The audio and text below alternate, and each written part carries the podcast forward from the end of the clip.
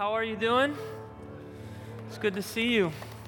Well, as Dwight mentioned, we're about a week and a half into the season of Lent, uh, a season that has typically involved self examination and penitence, uh, marked with self denial, namely fasting, something that is not very fun, is it?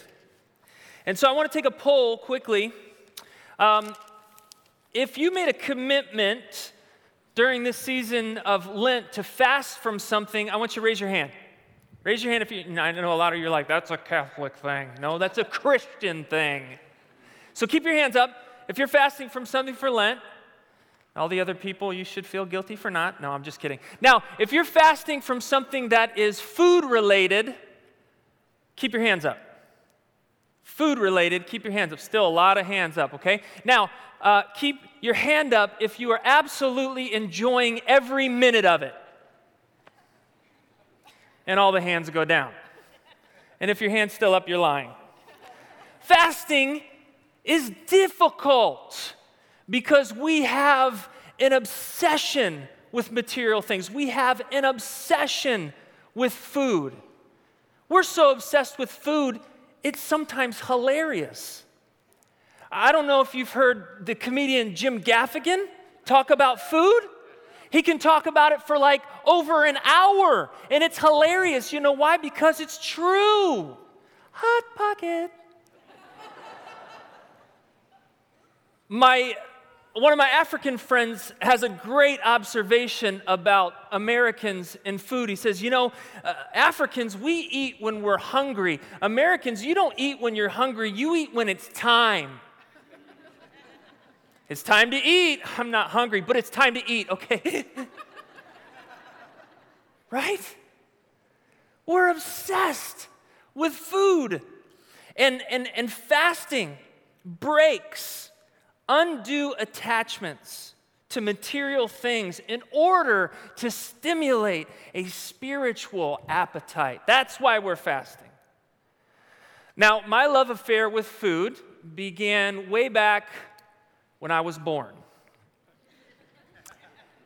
And there, there was a time in my life, and maybe many of you can relate, that I could eat whatever I wanted, whenever I wanted, as long as I wanted, and it didn't do anything to this right here.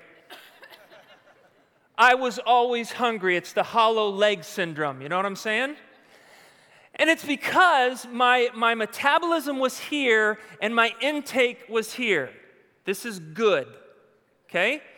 And, and so I just kind of kept, kept doing that and, and kept doing that. And then all of a sudden, you know what this is right here?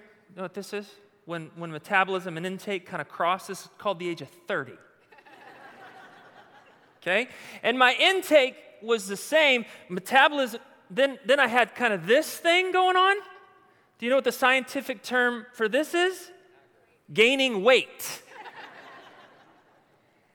and back in 2007, I'm, I'm about a buck 75 right now. Back in 2007, this frame was carrying 220 pounds.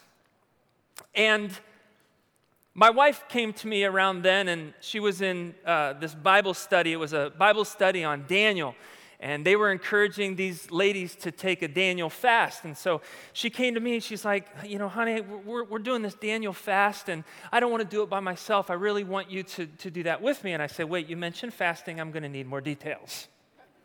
She said, Well, it's a Daniel fast, you know, giving up the rich foods of, of Babylon. And what does that include? Well, like, you know, meat. She's like, Really, it's just vegetables and water. And I was like, that's what rabbits eat. I eat rabbits. There is no way that I'm doing this.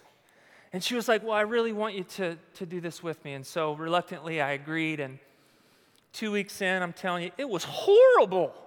Horrible.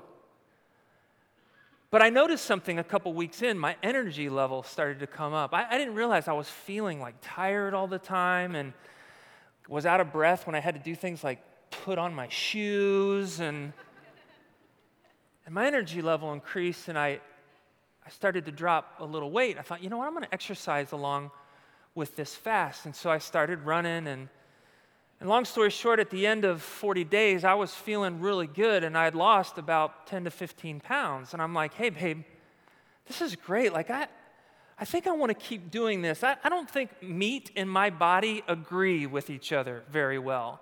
And she's like, I don't want to keep doing this. That was horrible. and I was like, Well, I really want to. She's like, Great, I will eat whatever you cook. And so that's when I became the family chef, and it's become a passion of mine. And uh, went on to lose about 45 to 50 pounds. But you know what? I look back on that experiment and I was far more obsessed with the physical benefits of that fast.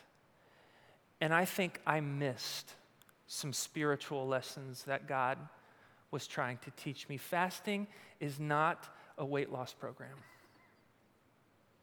Even in my fasting, I was still focused on the physical, I was focused on the material. And it just goes to show as with any discipline, you can observe it meticulously and completely miss God in the process. And so it is true with God's people in Isaiah 58, where we're going to be uh, spending some time in this morning. If you need a Bible, you can raise your hand, and uh, our ushers will come and give you a copy of the scriptures. Isaiah 58 we start in uh, verse 1. Shout it aloud, do not hold back. Raise your voice like a trumpet. Declare to my people their rebellion and to the descendants of Jacob their sins. For day after day they seek me out. They seem eager to know my ways, as if they were a nation that does what is right and has not forsaken the commands of its God. They ask me for just decisions and seem eager for God to come near to them. And so I want you to notice something that's very striking in this passage. You have a, group of people that are earnestly and passionately seeking God, a nation that seems eager to know the ways of God. And they're actually fasting to the letter of the law. And God says, Declare to my people their rebellion. They're passionately seeking God, and God is not answering. Now, we don't know exactly what they were asking for, but the Hebrew says that they were drawing near to Mishpat Adonai Zedek, which means Lord of justice. And so we can only assume that one of the things that they were crying out for was justice. They're in repentance mode, fasting, sackcloth, ashes, prayer, repentance, I'm sorry. But none of this changed the behaviors that really matter to God. They had all the external signs and earnestly seeking for God to answer them. But verse 3 says, Why do we fast? But you don't see. Why do we humble ourselves and you don't notice? Now, something really concerns me about these first three verses in this chapter.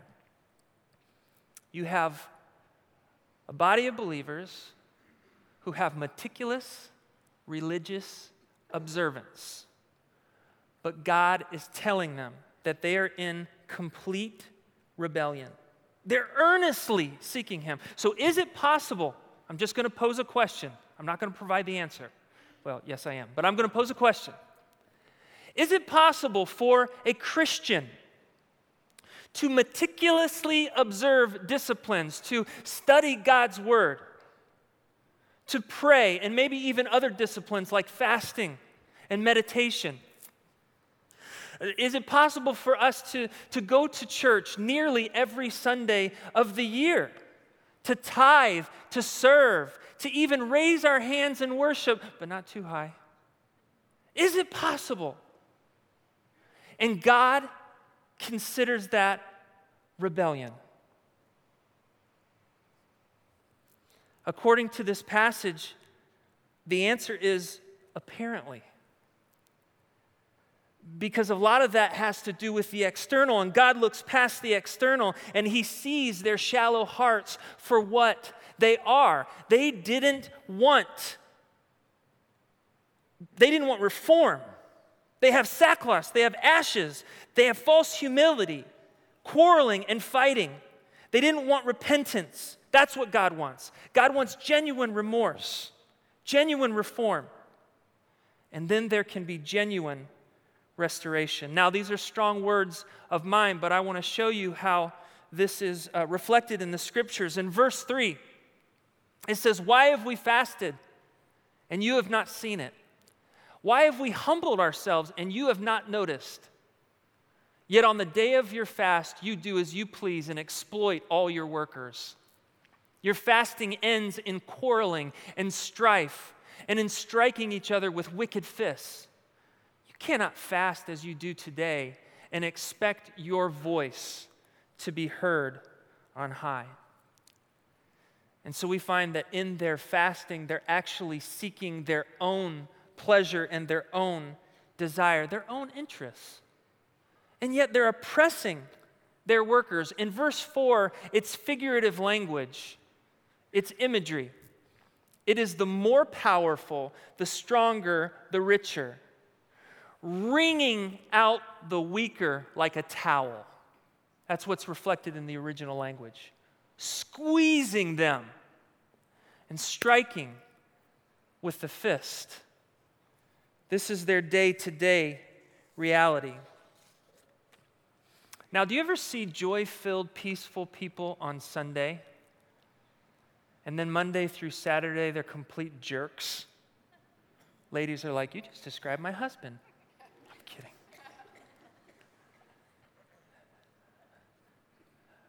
Maybe uh, Christian business owners who don't provide a fair wage for their workers. Maybe exploit their workers because the bottom line is more important than people. Maybe force your workers to do things that they ordinarily wouldn't because it's unethical, but you do because it positively affects the bottom line. And then we come to God asking for justice. We come to God in prayer and we wonder, why don't you hear? Well, this type of Christian usually ignores massive themes throughout the scripture. And they have an un- un- uncanny ability to interpret the scriptures in a way that benefits themselves. This type of Christian is, li- is living in blindness. And so in verses 5 and 6, God challenges their repentance, pointing them to a new type of fasting, a new way of life. He says, Is not this the kind of fast I have chosen? To loose the chains of injustice, to untie the cords of the yoke, to set the oppressed free and break every yoke. Is it not to share your food with the hungry, to provide the poor wanderer with shelter? When you see the naked, to clothe them, and not to turn away from your own flesh and blood. We're going to come back to that portion. But basically, God is saying stop exploiting and oppressing, feed the hungry, welcome and provide shelter for the alien, clothe the naked. Namely, act justly and care for the poor. Be a good human being and care for those who are suffering. Now, God's heart for the poor, for the impoverished, is etched in every major portion of Scripture. Over 2,000 scriptures have to do with poverty and injustice. And so I'm going to take the rest of my time this morning and I'm going to read all 2,000 verses. I really want to get the point across. Now, we are going to be reading some scriptures that have to do with God's heart towards the poor and the oppressed. But I think first we need to have an understanding of what poverty is and, and how bad it is. Poverty can be uh, defined as um, when an individual lacks basic necessities in their context, what's considered as necessities, when a person lacks those things, they're impoverished. So it could be proper education, an adequate job with an adequate wage, proper shelter, enough nutrition and clean water. There are many people who lack most or all of those things. In fact, over a billion people in the world today do not have access to those things at all. Over a billion are impoverished, living in a state of poverty. And poverty is complicated, it is complex. Solving it is difficult. Poverty will force you as a human being to do unspeakable things in order to survive. A few years ago, my organization, Poetis International, became aware that uh, human exploitation and trafficking was a problem in Zambia. And Zambia is on the tier two watch list of our government, which basically means that not all of Zambia's policies are working to eliminate trafficking and exploitation. There's tier one, tier two, tier three. And so, what we decided to do was to conduct some community assessments and some baseline surveys, basically, start interviewing people to find out how bad it really is. And these interviews led me one day into a brothel in Choma, Zambia. Now, I'd, I'd been there many, many times. I didn't even know this building was a brothel, but I'm sitting in this room with this young Zambian girl who's like 14 or 15 years old. Her name is Irene. And through tears, she shared her story with me how she was being forced to, to be in the bars across the street, how she was being forced to serve up to 10 to 15 Johns every single day. And as a father who has daughters, I, I couldn't take it. And so I said, Irene, do you, do you want to be here? She goes, No. Do you want to leave? Yeah. Do you want to come with me right now? She goes, Yeah. And so I took her. I took her. Let's go. And I got her to a safe place. I got her with our team. I said, Look, here's her situation. I can't conduct these interviews without doing something. And so you need to keep her safe and you need to get this young girl back to her family. And so I thought everything was great. Now, I was leaving the next day, and so that day I drove about an hour and a half down the road where the airport is. And I'm eating supper, and one of our team members calls me, and I'm just enjoying a piece of pizza. And he's like, They're looking for you, they're looking for you. And I'm like, What are you talking about? The law enforcement, the police, they're looking for you. And I was like, Why? He said, Because the madam of that young girl, went to the law enforcement and said that a Makua, a white man, kidnapped her daughter. And she wants her daughter back. And so law enforcement was looking for me and would have likely charged me with kidnapping.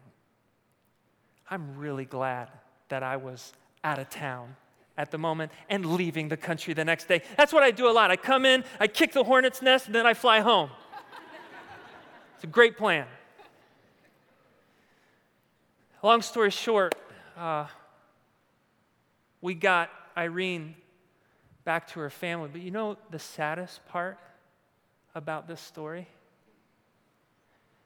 We found out that it was her family who sold her in the first place.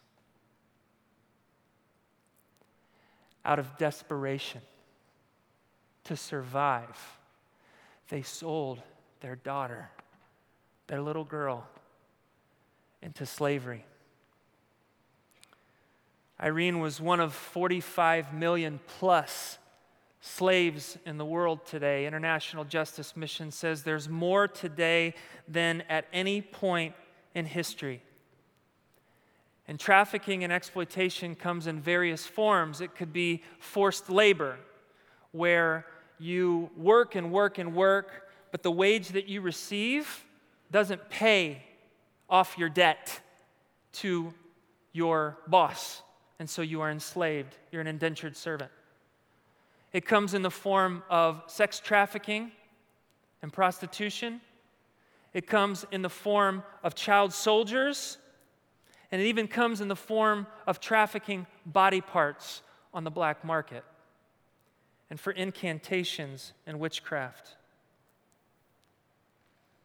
Throughout Scripture, God shares his heart for people like Irene. His heart breaks for people who are living in that reality.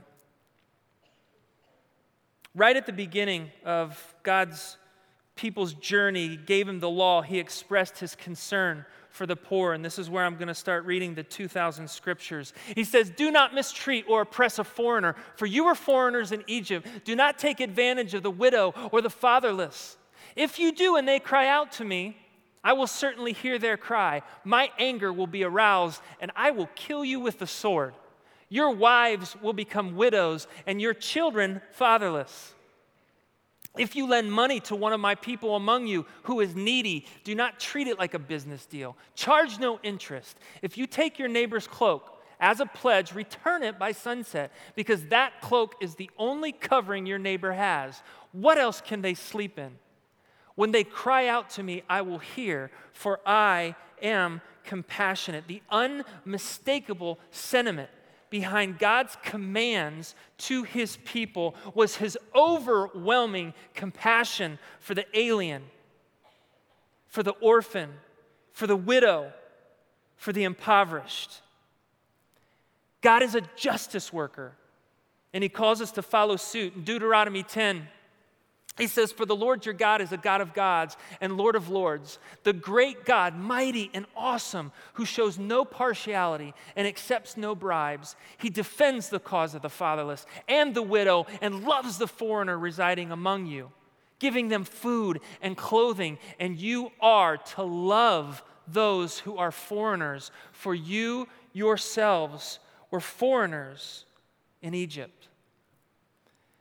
And God's concern for justice for the poor is something that is etched throughout major sections of Scripture. And so, journey with me through a couple sections. Let's go to the Psalms.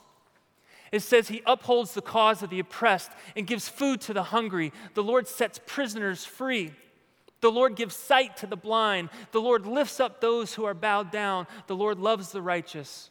The Lord watches over the foreigner and sustains the fatherless and the widow, but he frustrates the way of the wicked. It continues into the prophets. And by the way, if you are living a very comfortable life and want it to stay that way, ignore these books right here. Don't read them, it will mess you up.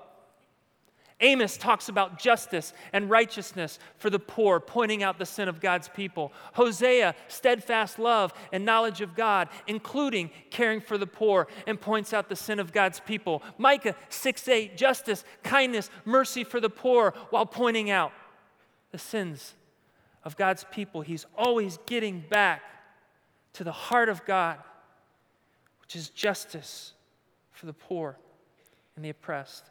I could turn to far more scriptures, but I think you get the point. And it almost seems like God gives preference to the poor with so many aggressive scriptures that show God's heart for the poor. We might be led that, uh, to believe that God loves the poor more than anyone else. But I think there's a powerful explanation that was in verse 7 of Isaiah 58 when it says, Do not turn away your own flesh and blood. Now, all of these scriptures led to Tim Keller saying in Generous Justice that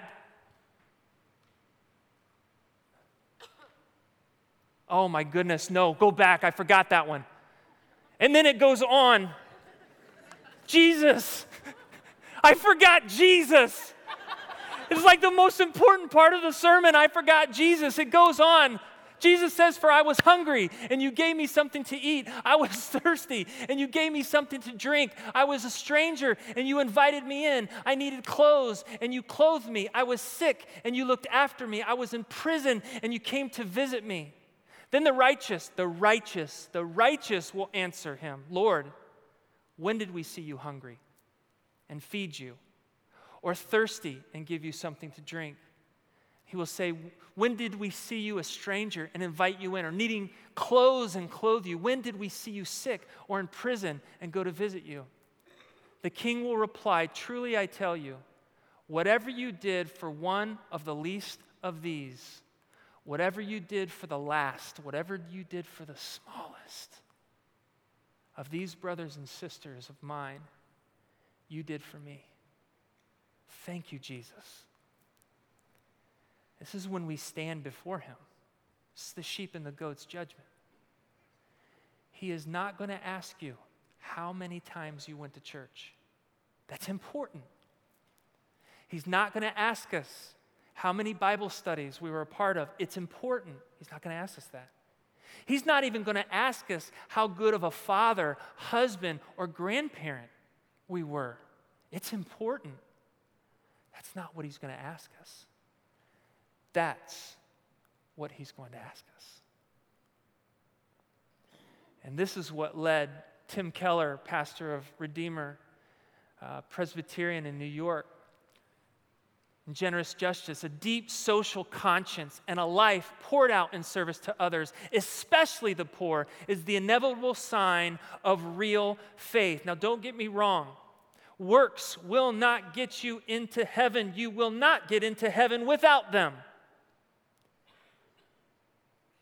A social, deep social concern, especially for the poor, according to what Jesus just said, is the not a, the inevitable sign of real faith. Now I'm back on track. Thank you for being patient. It seems that God prefers the poor. They made it in the object of Jesus' mission statement. He, the Lord has anointed me to preach good news to the poor. I've studied that word a thousand different ways. Do you know what that means? It means poor. And verse 7 says, Do not turn away from your own flesh and blood. Do not turn away from your family. Those of you who are parents, let's say you have four children.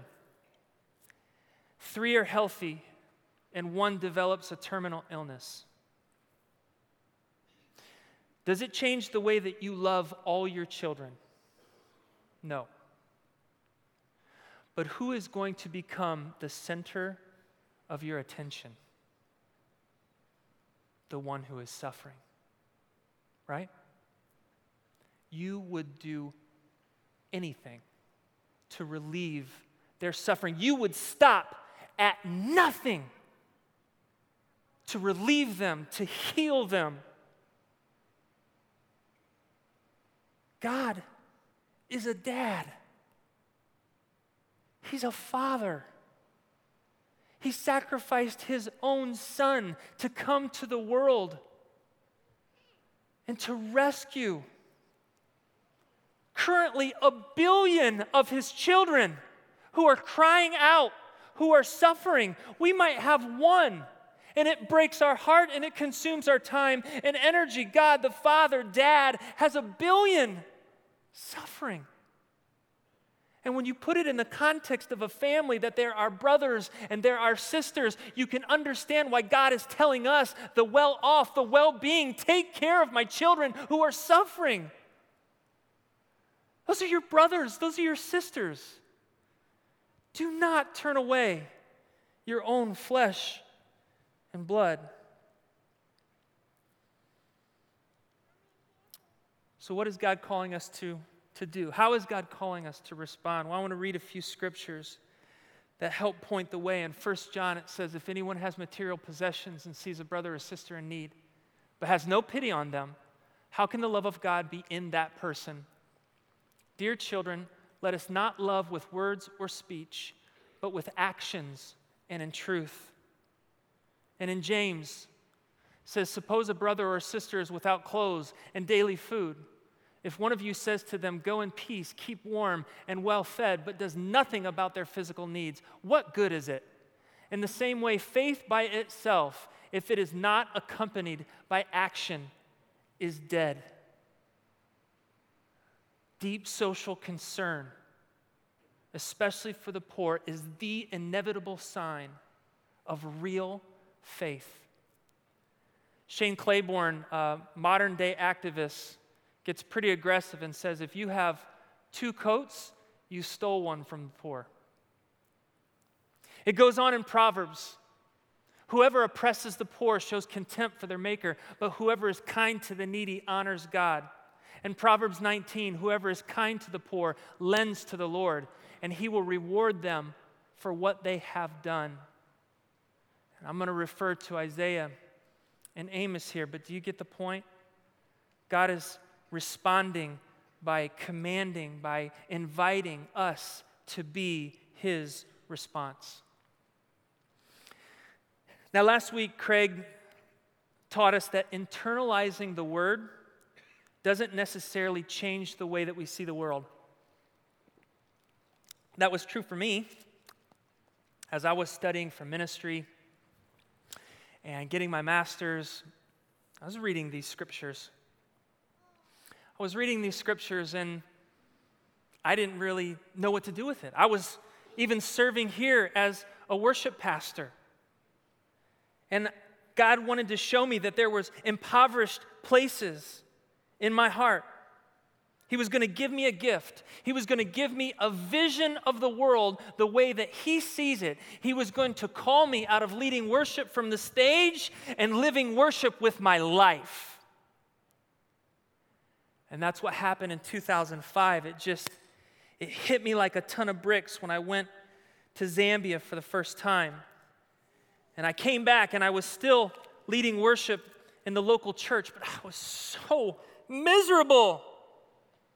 It was a great gig.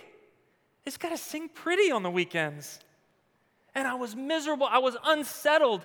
And I was like, you know what? I, I, just, I need to hear from God. I need to hear from God. And so I started to fast. And when you don't hear from God, a lot of people, for whatever reason, they go out into the woods. And so I'm like, well, I'm going to try that. I'm going to go out into the woods. I'm going to grow my beard as long as I can to enhance the experience. And so I went out into the woods and I decided I'm just going to play Russian roulette with my Bible. It's a terrible Bible study method. But if you're not hearing from God, open it, point, and see what He says. So I did that. Bam! Stop bringing meaningless offerings. Your new moon festivals and your appointed feasts, my soul hates. When you spread out your arms in prayer, I will not listen. Stop doing wrong. Learn to do right. Seek justice. Encourage the oppressed. Defend the cause of the fatherless and plead the case of the widow. I'm like, I don't want to hear that. I'm going to try it again. So I did it again. I said, bam! I hate, I despise your religious feasts. What? I cannot stand your assemblies. Huh? Away with the noise of your songs. This is not good. I will not listen to the music of your guitar, Micah. Let justice roll on like a river, righteousness like an ever failing stream. I'm like, this is not working. God spoke to me. He convicted me. He said, Micah, you are a champion of this vertical expression and dimension of our relationship and you challenge others to love God and to worship God and to practice the disciplines, but you ignore this whole horizontal dimension of a broken world. You're ignoring the lost and the least, you're ignoring the poor and the vulnerable. And because you're doing that, I don't want to hear you sing anymore until you get that right. because your worship is incomplete. And so I want justice and I want righteousness and I want you to consummate your worship just like my son did. He broke himself open. He poured himself out in streams of love and mercy that are healing the world. And I want you to do the same. I want you to get off the stage and get into the streets. That's the song I want you to sing. And so I did. And it's changed my life. It's changed my worldview. It's changed what I know about God's heart for the poor. And as I've been in missions and development, some would say, and then kind of in the church, kind of straddling the fence, you know what I find today? This is what I find, and this is the saddest part about it. In the world today, there are far too many unbelieving activists and inactive believers. Far too many people who are helping the poor and they're so far from God, and people who say they love God and they're sitting in a pew. What God wants is believing activists and active believers. And the inevitable sign of real faith is deep social conscience and a concern for the poor. God has challenged us with a new kind of fast this morning, ladies and gentlemen. He's challenging us with a fast where we break ourselves open and pour ourselves out for the least, for the impoverished, for the suffering. And what's amazing about this is if we're, if we're brave enough to do this, then there are benefits to us. In verse 8, it says, When you fast like that, your light will shine like the noonday sun. Your healing will come quickly. Your righteousness will go ahead. God's protection will be around you, behind you. His presence will surround you. His direction will lead you, and you will be a well watered garden. When you call to me, then I will answer you because you've got my heart. So, a true fast is to break ourselves open and pour ourselves out in care and concern for the poor, for their freedom and ours as well. And so, where do we go from here? Well, you're going to fast.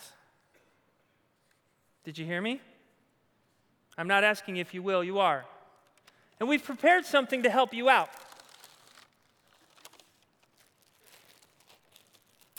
Rice and beans. Subsistence diet, what the majority of the two thirds world lives on. Now, right here, this is enough for a family of four. And you're going, that ain't enough for my family of four. We're challenging you to fast for seven days, eating only rice and beans. This will get you started. And when you start doing this with your family, and your stomach begins to growl probably by day two, and you're thinking, I hate that Pastor Micah. We've developed a devotional for you to go through with your family that talks about the reality of the brokenness of the world. This world is broken. It's going to show you that God has a plan and it's going to show you that we are the solution. Seven days, or you could do one meal for an extended period of time. But I really challenge you to take this seriously, to get a new worldview, to hear from God, to fast, to pray, and to invite your kids into that. We've provided this packet for everyone out in the lobby. And so I want everyone to, to grab one as you go home. And the cool thing is, is that one of the material benefits of eating just this for a week, you save money. You save money, but you don't get to keep it because you're going to bring it on the 26th and give it to missions. See what I'm doing there? That is a fast that is acceptable and pleasing to God. And you know what? I, have done this with my family before. And uh, We did it a little bit differently one time in that we had a certain amount of money that we had that we could spend in a day. We had like $10 that we could spend on food per day. And one day, uh, I think my, my daughter ate like three peanut butter sandwiches for lunch or something. We ran out of money, and I'm like, not all of us can eat. And I remember the first time I had to give up a meal so that my kids could eat. It was sobering. I could have gone to the cupboard and got some Cheez Its or something, but this is the reality for so many fathers and mothers all over the world. They have to fast from eating so that their kids can eat. That is the perspective I want us to have. I want to see I want us to see the world the way that God sees it. The worship team is going to come uh, right now to prepare us as we go out to grab our rice and beans we begin to fast and pray. And we're going to sing that song again, Lord, I Need You. And maybe you just need some time to go, ugh, I don't think I can do this. And maybe that points to uh, an impoverished place in your heart. Maybe you're scared to do it, it's difficult. And so take this time to really reflect, look deep inside, and say, what would be keeping me from doing this? Maybe we need to repent. Maybe we need to confess to hear from the Lord. Uh, firstly, I want to thank Micah for giving us a challenging word. I think we can thank someone when they do that to us. Um, I said last week that I believe that this series will be challenging, and uh, I'm convinced that uh, we'll all get to experience how challenging it is as we pick up the rice and the beans out in the auditorium. There is enough in there for a meal for one uh, one meal rather for uh, four people for one day. So it's like a starter kit. And again, we want this to be a challenge that is a challenge to you and your family. So, however you need to break that up, do so. But I do encourage you to do this as well. There will be a moment where you will think, I'm not doing this anymore. That is actually the profound moment that we want each and every person to come to because that is the reality that many people live with each and every day. And as Micah said, it would be easy for us to quit and go to the cupboard. But in that moment, what is happening is we're facing the impoverished nature of our own soul if we cannot sacrifice something for the sake of someone else. What I'll demonstrate to you in the message next week is how the early church went above and beyond in moments like that. And so we do encourage you just to go through this process of what we would consider to be a true fast. And when the temptation comes to quit, then say, God, we need you. Because we need to see the world in the way that you see it in order for us to be a part of the solution of changing the world that we see. Now, as you leave today and you pick up the, the rice and the beans out there, you'll also see some invitation cards that are there that will tell you the times of our Easter services. We want you as well to begin praying about those people that God is laying on your heart for you to be Jesus to over the next few weeks, and then invite them into one of our many Easter services. So please, as you leave here, don't forget to pick up the brown bags, don't forget to pick up the invitation cards. At the same time, I draw your attention to the fact that we are in the season where we are going before God, for God to reveal to us those people that He wants to join our elder board, our elder team that help lead and govern the church together with me. If you, as you go through your prayer time, are sensing God may be sharing that with you, then we will uh, give you more information. And I believe already in the program guide, there is more information for those that are feeling that uh, tug from God. But also, God may be giving you a name for another person. Just pray on that name. And if God is tugging on you to do that, then uh, just pick up the program guide there and read about what it is that God is uh, calling you to do and how you can take the next steps. Church, thanks for being here today. I know getting here an hour early was a, a challenge for many of us, uh, but um, thank you for doing that. And I just want to send you on your way with a prayer of blessing. So, won't you stand with us as we pray and just go into the rest of our day? Friends and family, God has received your worship, He's delighted in it. Now, as you've worshiped God with your lips, go into your world, into His world. go be with your friends, your family, your colleagues. Go be with His people and worship God with your lives. Go in grace, go in peace, and may the God of all grace go with you. Have a great week. We'll look forward to seeing you next week. God bless.